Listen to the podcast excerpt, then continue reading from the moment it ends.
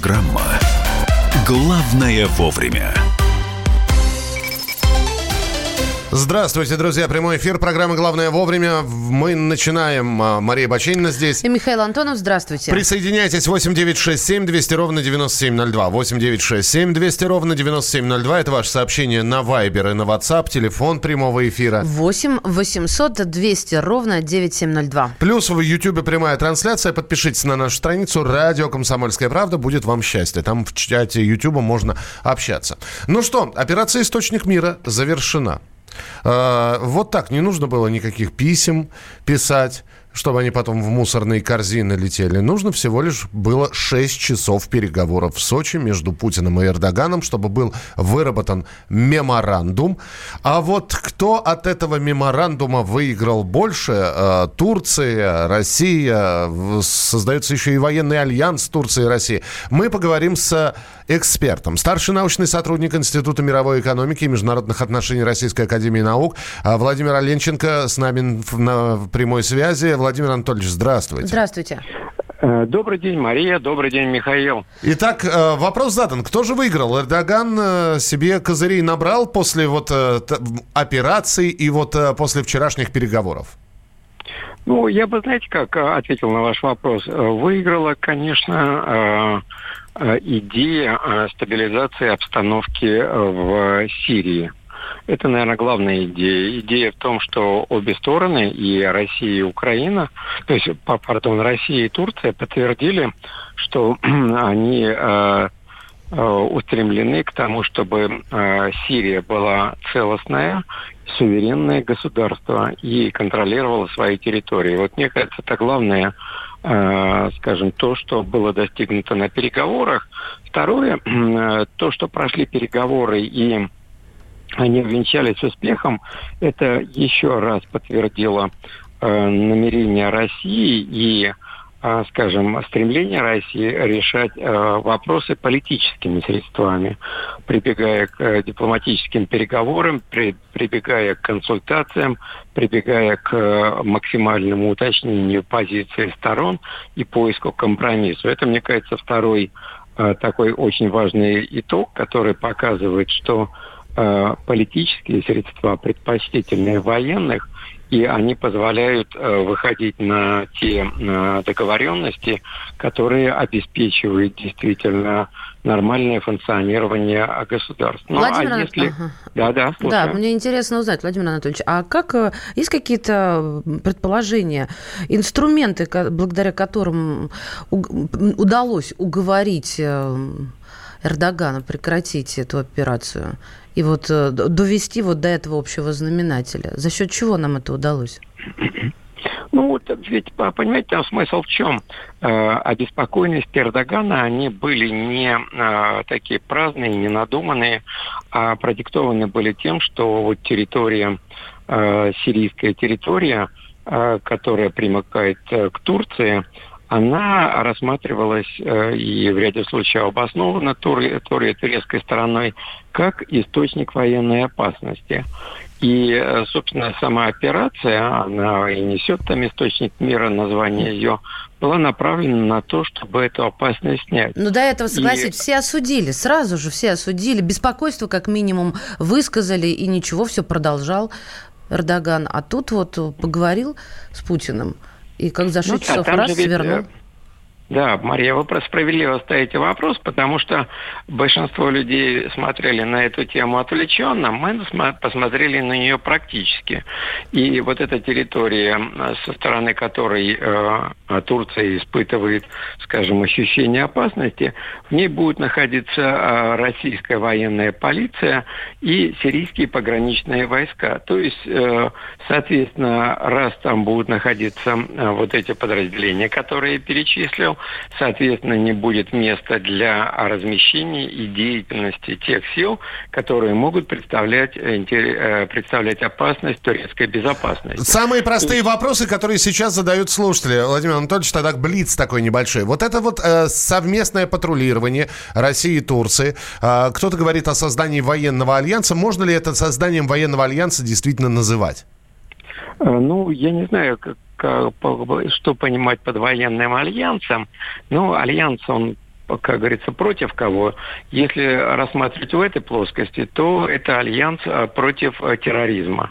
И вот, как было подчеркнуто на переговорах, и в меморандуме главная задача – это борьба с терроризмом и искоренение его как на территории Сирии, так и в ближайших регионах. Еще один вопрос. Шесть часов переговоры. То есть явно они были непростыми. А, ну, потому что если бы а, туда уже с готовым документом меморандума приехал Эрдоган, наверняка бы все было намного проще. То есть, а, видимо, я не знаю, пришлось уговаривать, убеждать, аргументировать, потому что 6 часов переговоров, понимаете, и журналисты сидели и ждали. То есть и переговоры явно были непростыми. Вы правы, переговоры не могли быть простыми, поскольку ситуация очень сложная.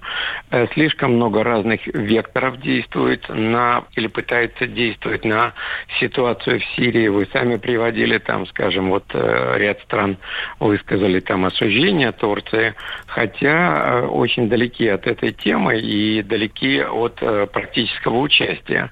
Ну, а переговоры такого, скажем, масштаба и такой глубины, они были неизбежны. И, собственно, с российской стороны уже было подчеркнуто, что переговоры будут непростые и будут э, сложными. Сложными они почему?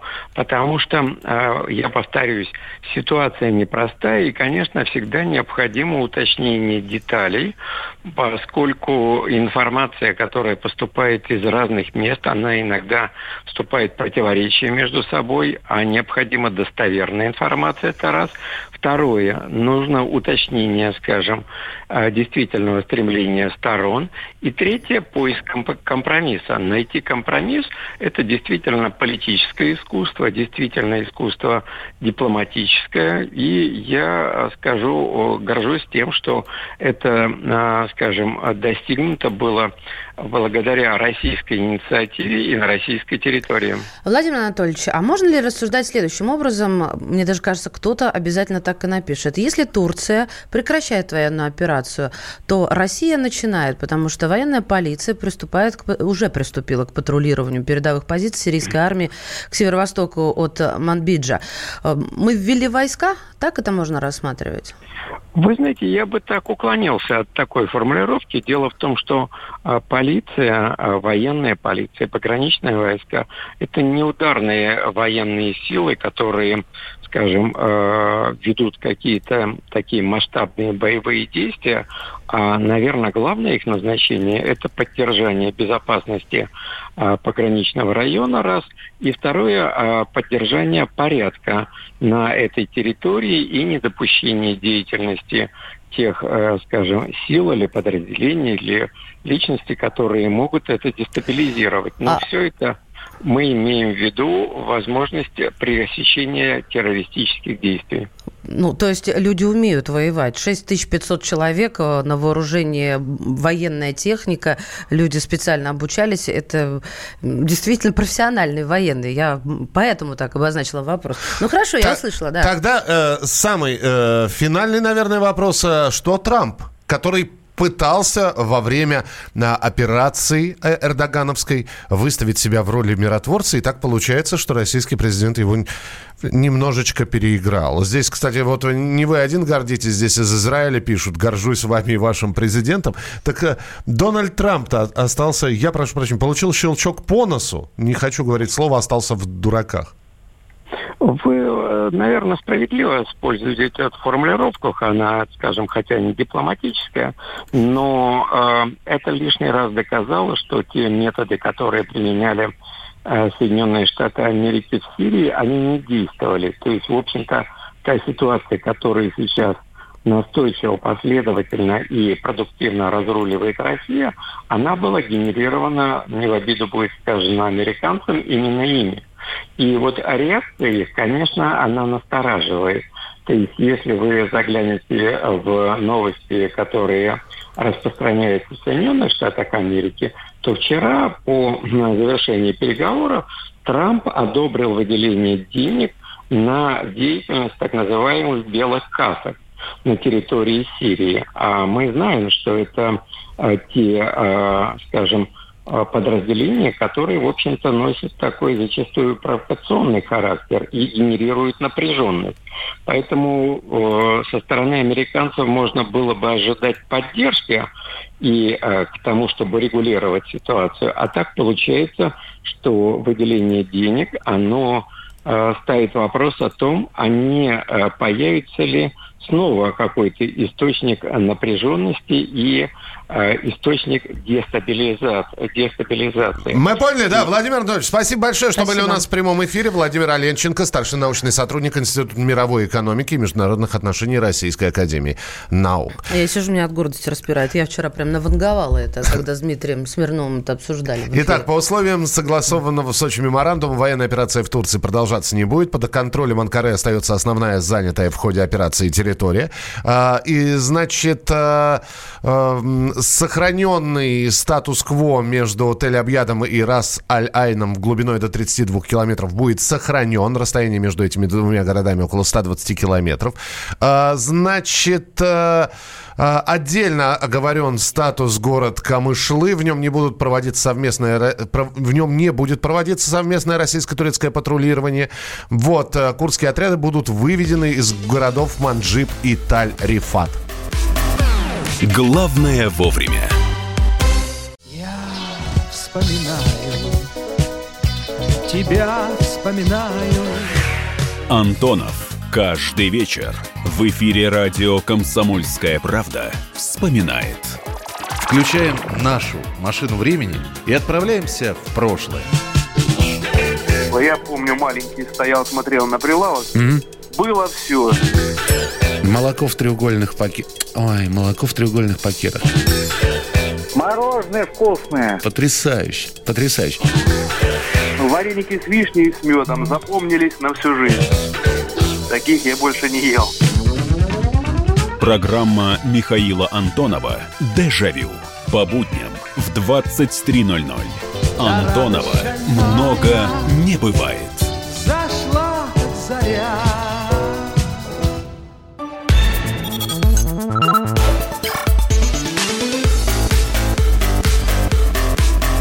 Программа «Главное вовремя». Продолжается прямой эфир. Программа «Главное вовремя». Мария Бачинина. Михаил Антонов, здравствуйте. Внимание, гречка дорожает, дорожает гречка. Внимание, товарищи, дорожает гречка. Цена может вырасти до 20, а то может до 30%, а то и все 100. Вот такие ну, вот заголовки. Куда ты загнул? 20-25% это, прогнозируют. Это прогнозируют. Плюс магазинная накрутка. Вот тебе и гречечка-то золотая. Благодаря таким истерикам, конечно же, вот, все происходит плохое. Я, я сейчас процитировал сообщения, которые появляются на информационных лентах. Да. Люди, э, которые гречку последний раз ели в детском саду и совершенно едят другое, спрашивают, а что там с гречкой? Мне интересно, а что а? еще в стране в нашей есть? А что? Мы э, основные, по-моему, поедатели гречки, а, пшонка, картофеля. Пшонка есть. Пшонка? Она манка, не настолько популярна. Манка и манка. Есть. Геркулес ну, есть. Поэтому не надо говорить, что в последний раз там в детстве. Смотрите, уже э, подросли цены по сравнению с августом почти на 2,5% и на 7,5% в сравнении с сентябрем прошлого года. И вот здесь начинается некая такая, ну не то чтобы паника, а дискомфортная ситуация. Потому что гречка – это всегда доступно.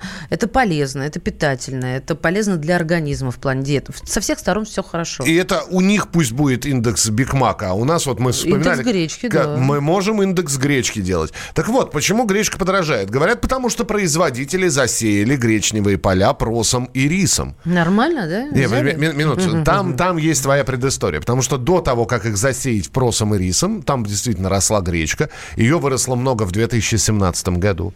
Причем перла она, как, знаете, как не своя. Как на дрожжах. Как не своя. Собрали рекордный урожай в 2017 году, и цены на гречку обрушились. Ну, упали. Угу. Она стала стоить дешевле. И тогда решили, ну, раз гречки много в стране, да, давайте мы засеем просом и рисом. Но есть э, такой прогноз, сразу хочу успокоить, э, что трагедии никакой нет. И да, урожай минимальный за последние пять лет, но его хватит на внутренние наши нужды. Тем не менее, этим всегда все пользуются. По крайней мере, вот об этом, о том, что урожая хватит, говорит генеральный директор аналитической компании «Про зерно» Владимир Петриченко. Это отчасти связано с тем, что сейчас урожай несколько ниже будет, э, чем в прошлом году. На самом деле я надеюсь, что а, все-таки это будет в районе 800 тысяч тонн, может быть, чуть меньше, гречихи, то есть сырья, из которого производится эта ядрица. Это ниже, потому что в прошлом году произвели 900 тысяч тонн, но на самом деле этого достаточно для внутреннего потребления. Поэтому это такой, в общем-то, рост уже перешел через 40 тысяч рублей за тонну на оптовом рынке. Думаю, что это должно остановиться и выше 45 это уже, так сказать, ненормальные цены. В принципе, после окончания уборки, а сейчас идет как раз уборка урожая э, гречихи, то будет некоторое снижение цен. Это мы услышали генерального директора аналитической компании «Про зерно». А мы сейчас поговорим с независимым экономическим экспертом. Антон Шабанов с нами на прямой связи. Антон, здравствуйте. Доброе утро. Давайте паниковать вместе. Что будет с гре... Присоединяйтесь. Да, ну мы здесь начали без вас, простите, присоединяйтесь к нам. Здесь ведь самый главный вопрос, что мы просто помним, как это было несколько лет назад когда а, вот на волне вот этого информационного шума а, гречка действительно выросла в цене. Что будет в этом году? Есть предсказания? Ну, а, вот в том дело, что предсказание, даже не какой-то аналитический там разбор, а всего лишь пока предсказание, мысль, если можно так сказать, что а, гречка подорожает, это связано с тем, что все-таки на 8% меньше у нас урожай в этом году, чем в прошлом, поэтому какое-то подорожание возможно. Но опять же, если мы, как вы вот сами только что сказали, будем вспоминать прошлое, действительно, гречка очень сильно подорожала на каком-то таком информационном шуме, но потом также очень сильно и подешевела. То есть какой-то скачок, который начнется увеличение стоимости гречки примерно с ноября-декабря по январь-февраль, он действительно будет, но сказать, что будет какой-то дефицит, если мы сами его какими-то оптовыми закупками на 20 лет вперед не создадим, его не предвидится, потому что у нас есть все-таки урожай, это во-первых, и во-вторых, не стоит забывать, что мы довольно-таки много гречки завозим, закупаем из Китая, а у них запасы там есть э, и довольно-таки большие. То есть мы закупаем, при, при том, что у нас есть э, свои поля, мы периодически закупаем гречку из Китая, а это, а... это экономически выгодно? Вы знаете, для кого-то это экономически выгодно. Наверное, из Китая везти, ну, потому что в Калининградскую область, ну, мягко говоря, нецелесообразно по понятным причинам, потому что очень огромное расстояние. Но тот же самый Дальний Восток, а, где, ну, не в каждом городе, не в каждом крае, не в каждой области эта гречиха просто будет расти, наверное, им действительно проще будет просто закупить в Китае, чем везти из того же самого Краснодарского края. Слушайте, расклад при прекрасный, все хорошо, а, но подорожает гречка? Уже а, чуть-чуть подорожает. Есть. А, опять же, она, она всего скорее подорожает. Пока что очень сложно предсказать, насколько именно, потому что действительно сбор еще не везде закончился. Конечных цифр по урожаю нет, но он будет меньше процентов на 8, а, поэтому а, подорожание а, в районе 10-20 процентов, я думаю, вполне возможно и реально. Но, Антон, но... а да, давайте сделаем э, э, искусственный ажиотаж, чтобы как-то оправдать повышение цен. Не просто так, ребята, урожай маленький, а мы создадим искусственный ажиотаж, и тогда всем будет понятно. Вот. А может, mm-hmm. на самом-то деле... к чему клонит, На да? самом деле гречки, как я их сказал, в 2017 году был урожай просто огромный, и надо... Э, То есть со, ты про злой умысел говоришь? Надо со складов, склады очищать от запасов гречки. Вот мы сейчас спровоцируем нездоровый ажиотаж, и люди начнут э, закупаться в прок. Вот вам и, и место освободим, и, и цену можно будет поднять. Нет, э, безусловно, если звезды э, зажигаются, значит, это кому-нибудь нужно, и кто-то на этом, безусловно, заработает. То есть, если мы этот ажиотаж создадим, э, создадим дефицитный товар, а дефицитные товары, они всегда дорогие, ну, это просто по закону спроса и предложения в экономике, безусловно, стоимость может вырасти, ну, практически в разы. Но это, опять же, все будет зависеть только от нас. Если мы сами будем эту стоимость гречихи только увеличивать, ну, тогда, соответственно, именно это в магазинах и увидим.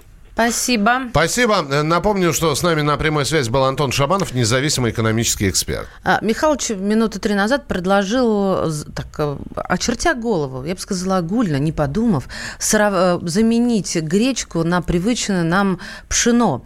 Я специально подготовила доклад, очень короткий, что, что гречка значит, я...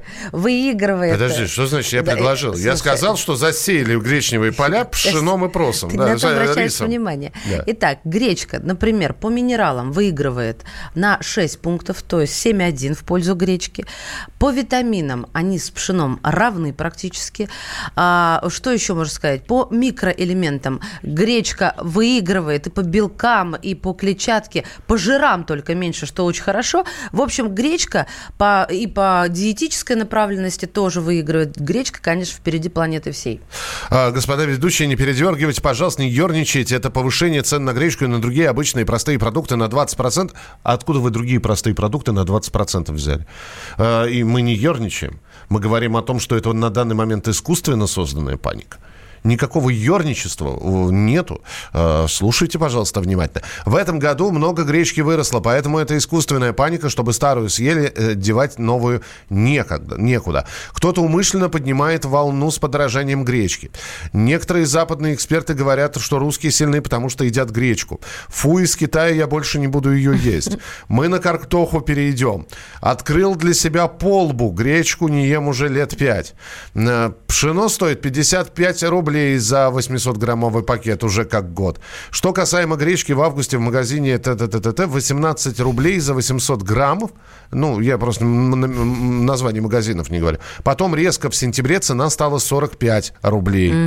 Вот. э, Ну, э, спасибо большое. Спасибо, что присылаете свои сообщения. Продолжайте их присылать. Мы читаем внимательно все. 8 9 6 7 200 ровно 9702. 8 9 6 7 200 ровно 9702. Продолжим через несколько минут. Это программа «Главное вовремя». Мария Баченина. И Михаил Антонов.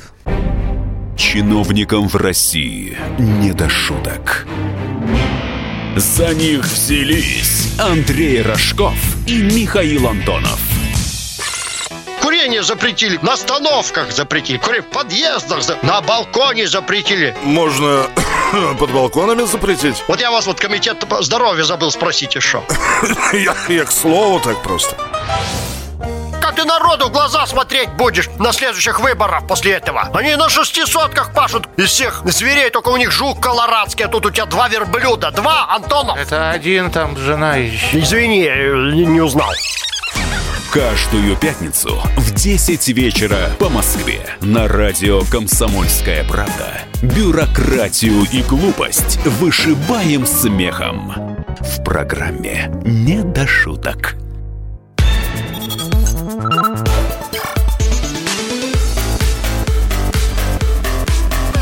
Программа «Главное вовремя».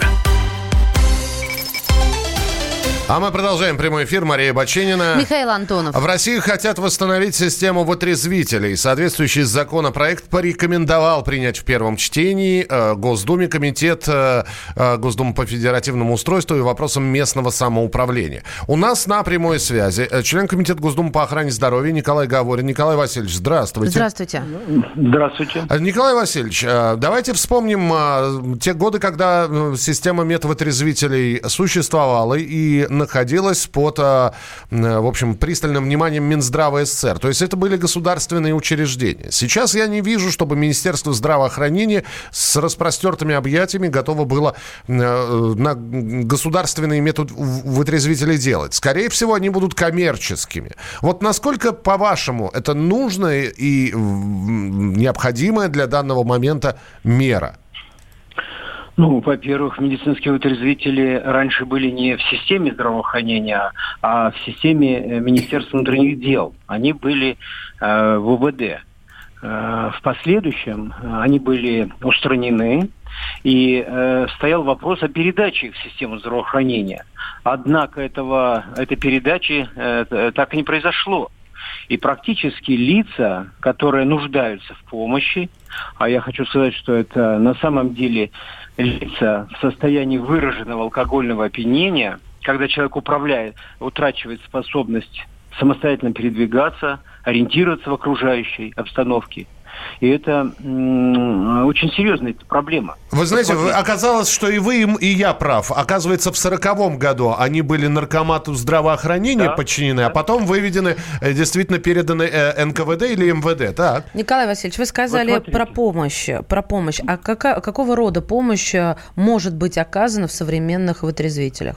Вот посмотрите, я хотел бы сказать об актуальности. 30 тысяч человек гибнет от э, переохлаждения в указанном состоянии, когда они не способны, э, собственно говоря, э, самостоятельно передвигаться и ориентироваться. Получают обморожение, становятся инвалидами. А нередко именно в этом состоянии эти лица являются объектом преступных посягательств. То есть тема более чем актуальна. Понимаете, решать ее надо было. В этой ситуации эм, попытка передать ее, как я уже говорил, Минздраву, она не увенчалась успехом, потому что в здравоохранении масса своих проблем, это во-первых. Во-вторых, опьянение – это не заболевание, и это не финансируется из фонда медицинского страхования. Более того, загрузить наши, э, нашу первичную помощь медицинскую еще э, пьяными – это совсем не дело. И поэтому э, э, разработка вот концепции оказания помощи этому контингенту, она шла по такому пути, что э, это должна быть социальная помощь. Естественно, при патронаже и МВД, и по патронаже Министерства внутренних дел. По существу э, подготовленный законопроект – который уже прошел э, обсуждение в Комитете по охране здоровья, э, в том числе, получил такую поддержку. И существующие в будущем э, медицинские вытрезвители, хотя они называются вытрезвителями, будут по типу своеобразной, своеобразной службы социальной помощи. То есть, э, с одной стороны, э, человека доставляют с улицы, если он там лежит, нуждается в помощи, может замерзнуть, как я уже говорил, его доставляют в это учреждение. Угу. Его осматривает фельдшер, для того, чтобы э, подтвердить, что на самом деле это опьянение, а не, скажем, кома э, вследствие там э, сахарного диабета или еще что-то.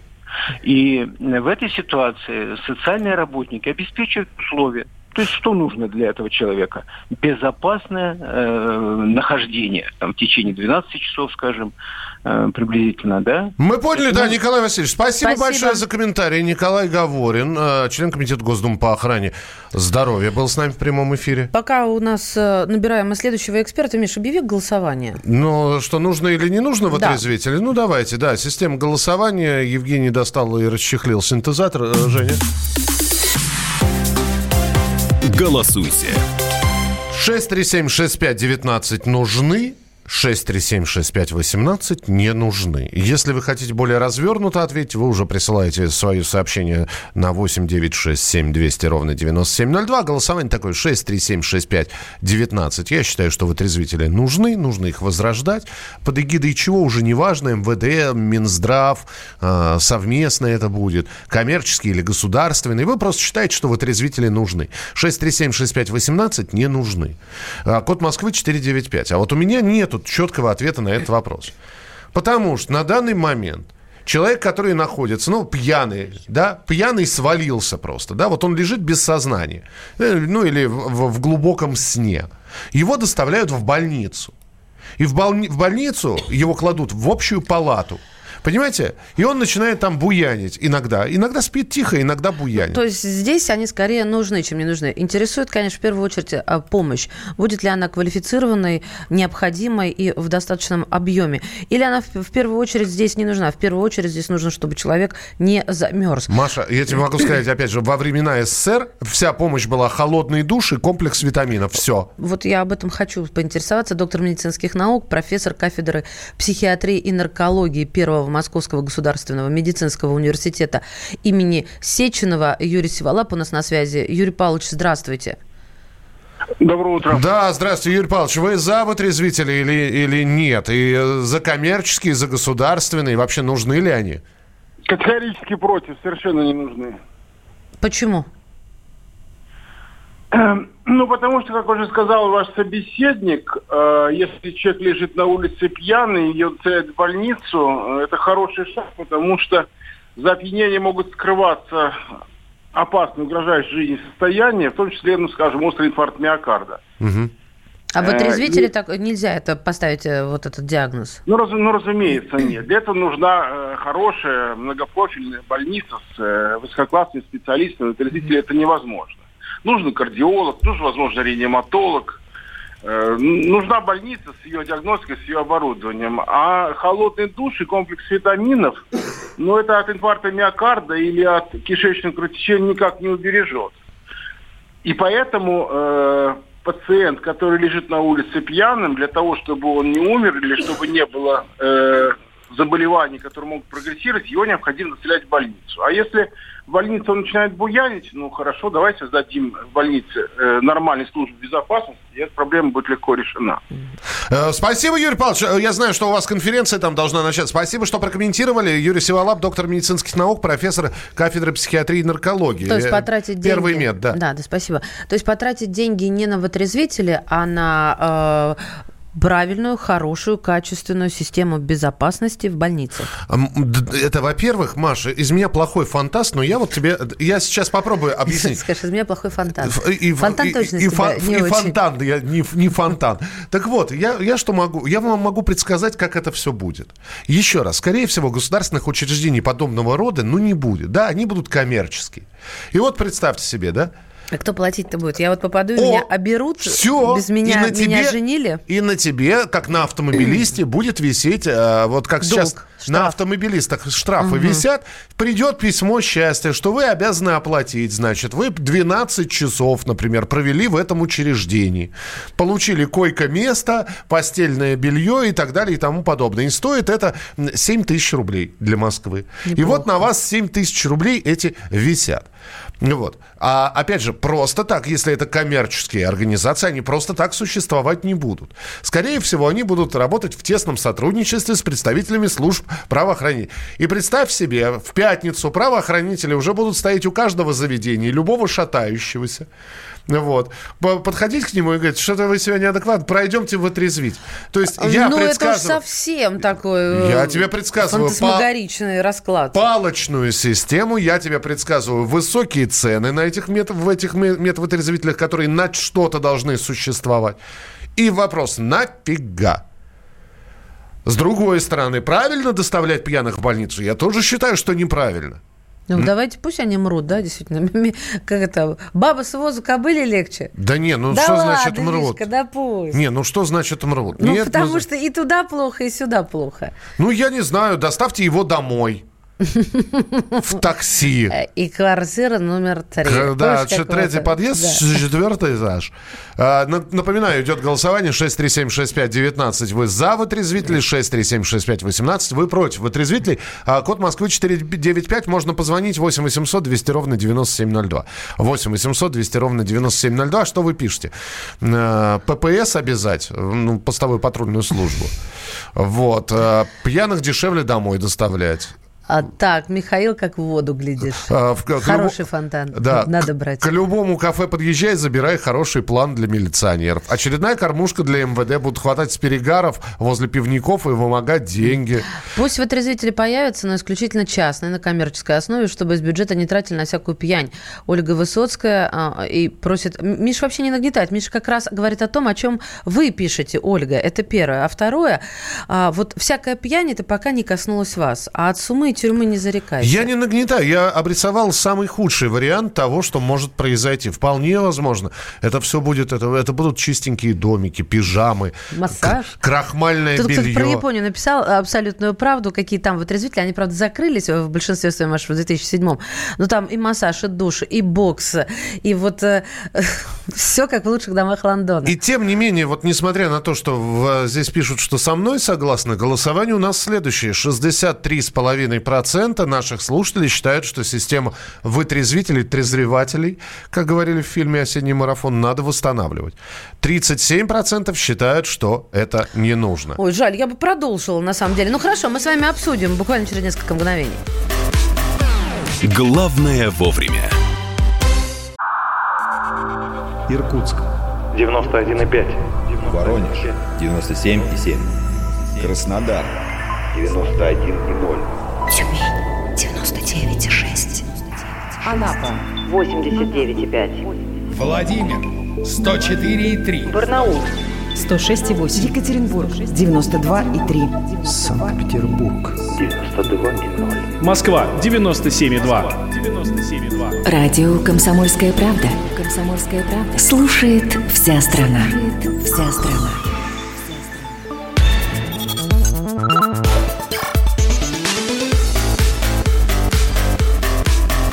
Программа Главное вовремя. Итак, что мы имеем? Мы хотим восстановить, ну, мы как... э, Систему вытрезвителей. Систему вытрезвителей. Ну как, соответствующий законопроект э, порекомендовали принять в первом чтении. А Мы хотим ваше мнение услышать. 8 800 200 ровно 9702. Это студийный номер телефона. А, 8 9 6 7 200 ровно 9702. Это ваше сообщение на Viber и на WhatsApp. И при этом, что хотят восстановить систему вытрезвителей, непонятно как. Государственная или коммерческая, сколько это будет стоить. Везде ли будет фиксированная цена в разных городах. По всей России или будут города какие-то, в которых будут проведены эксперименты с вытрезвителем. Кому они будут подчинены, в каком э, отношении... Мы эти- уже застрелились. в каком отношении эти вытрезвители будут с МВД и Минздравом? Будут там лечители? Это просто пункт передержки. Если это пункт передержки, почему нельзя не передержать в отделении полиции или в больнице? Фу.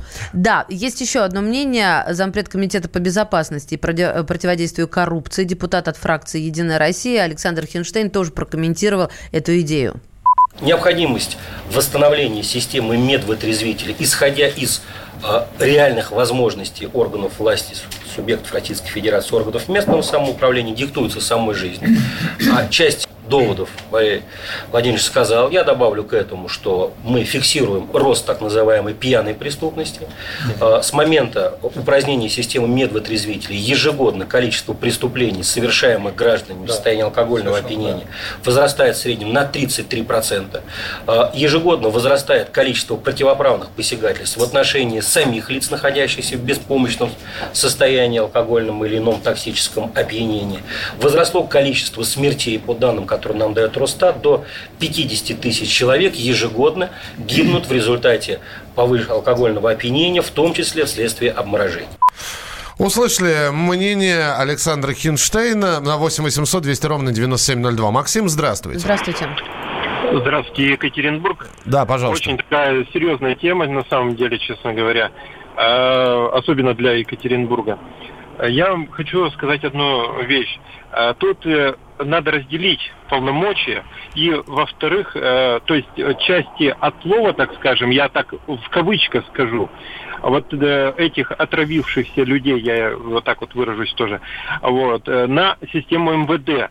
А, по- потому что их палочная система в этом случае, раньше же как было? Вы должны в неделю два э, алкоголика доставить, составить протокол и так далее. Был Но такой, это, да. это иногда и спасало жизнь, потому что когда привозили, видели, что с человеком не так, и, соответственно, вызывали э, скорую, и скорая определяла, что это, оказывается, микроинсульт или еще какие-то такие мероприятия, тот же сахар и так далее. Это первое. И но привозить, конечно же, не в медотрезвитель, который э, традиционный был в Советском Союзе, а непосредственно в лечебное, специализированное лечебное учреждение, которое на данный момент они есть и существуют в каждом регионе, я имею в виду по лечению алкозависимости. Туда увезли там специализированные люди, соответственно, э, оказали специализированную помощь. Я вас услышал. Поставили- Смотрите, я, я сейчас расскажу. Давно не работал в больнице, работал в начале 90-х, да, и к нам привозили пьяных. Так вот, у нас не было специализированных каких-то помещений, у нас было одно приемное отделение. Так я вам скажу, для того, чтобы пьяного прокапать, ну, капельницу ему поставить, или э, проколоть витамины, или промыть желудок, Э, Хуже этого ничего нет. Он же вырывается, он же сопротивляется, он же, понимаете, привязывать иногда приходил. 8 800 200 ровно 9702. Анна, здравствуйте. Анна. Алло? Да, слушаем нужны, вас. нужны вытрезвители, Э, нет? здравствуйте. Да, здравствуйте. Я, вот, знаете, работаю в приемном отделении. Вот, И как бы здравствуйте. столк- Да, и как бы столкнулась с этой проблемой очень близко. Потому что это бич приемных отделений. И вот коллеги поднимали вопрос уже даже на местном уровне о том, чтобы как бы вот какие-то учреждения создать. А, это- А они, извините, пожалуйста, они э, после того, как попадают в приемные, в терапию отправляются же, да? Никуда они не отправляются. Никуда не отправляются? Нет. Они, они лежат, э, вытрезвляются самостоятельно. Естественно, на них времени нету. Потому что очень много пациентов привозят э, не в алкогольном опьянении, а которые по делу. И, соответственно, с ними никто не возится. Они просто лежат, э, как у нас говорят, штабелями.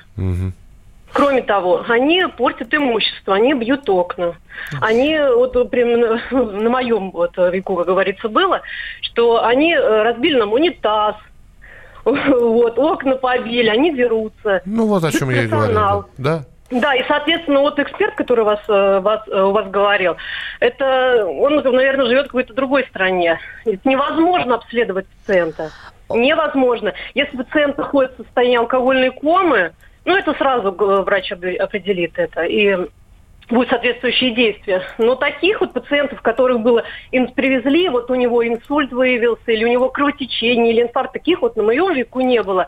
И мы общаемся с, другими, врачами, с коллегами при других приемных отделениях. Понятно, спасибо крайне большое. редкий случай, крайне По- редкий. Спасибо. А, Ценная информация. а, не, ну, нет сегодня столько пьяных, лежащих на улицах. Ну, нет. Откуда я их сегодня, брать-то будет? пожалуйста, я выхожу, благополучный район. Можно сказать, благополучный практически центр Москвы, около моего благополучного закрытого двора, около подъезда сидит пьяный на лавочке. Это не наш пьяный, у нас одноподъездный, я всех в лицо знаю. Сидит и спит, благо тепло. Я еще подумала, господи, тепло-то как, и увидела расположившегося отдыхающего. Ну, мне стало как-то не очень комфортно. Брезгливость, конечно, вот если откровенно. Но вот такая ситуация была. А, нельзя нашим людям давать размышлять над какой-нибудь проблемой. Люди начинают выдумывать всякие возможные ситуации, и в итоге не принимается решение. Надо просто делать и все. Нужны вытрезвители и точка. А кто вам сказал? А с чего вы решили? Не нужны и точка. Это моя версия. Вот реша- решить и все. Вы говорите нужны, я говорю не нужны. И у вас, и у меня аргументация есть. Не хотите попадать туда, не пейте до состояния свиньи. Черно-белое мышление никогда не доводит до добра в любых аспектах рассуждений в проектах. Здесь э, истории о том, что люди не попадают туда в состоянии свиньи. В 90-х годах два сотрудника милиции за отказ подвести э, из- избили дедушку фронтовика, отобрали машину, на ней отвезли его к знакомому врачу в вытрезвитель. На основании липовой справки отобрали права у ветерана, машину забрали в служебное пользование. А, значит, Име- Имеется в виду, что это будет еще и инструмент коррупции и бандитских, противоправных действий. Но здесь бандитские уже действия. А так инструмент коррупции. Пропустил сейчас боятся. и- историю, когда идет человек на веселе, под шофе просто идет. А, Останавливается патрульная машина. Давай подвезем, давай. Привезли в вытрезвитель. А Наталья Филатова пишет, отстрел и точка. От- Ребят, вы- отстрел кого? Вы, вы где? К- в- Куда? Да. Я, вы попросите, у меня нервный смех, потому что, ну, а как так можно? Я понимаю, если это болезненная тема практически для каждой российской семьи. 8 9 6 7 200 ровно 9702. А мы продолжим медицинскую тему, как-то не странно, в начале следующего часа. Потому что Валентина Матвиенко сказала, что ректоры медвузов должны отвечать за трудоустройство выпускников. Здесь возникает вопрос, почему только медвуз? А педвузов? Потому что это одно из самых дорогих обучений. Это она обосновала. Ну, давайте все подробности буквально через несколько минут. Хотя мы про социально значимые профессии, такие как врачи и этим педагоги, соглашусь, будем с вами говорить в начале следующего часа. Далеко не уходите. Это программа «Главное вовремя». Мария Бачинина. И Михаил Антонов. Оставайтесь с нами, впереди много интересного. Главное вовремя. Мы вместе дожили до понедельника.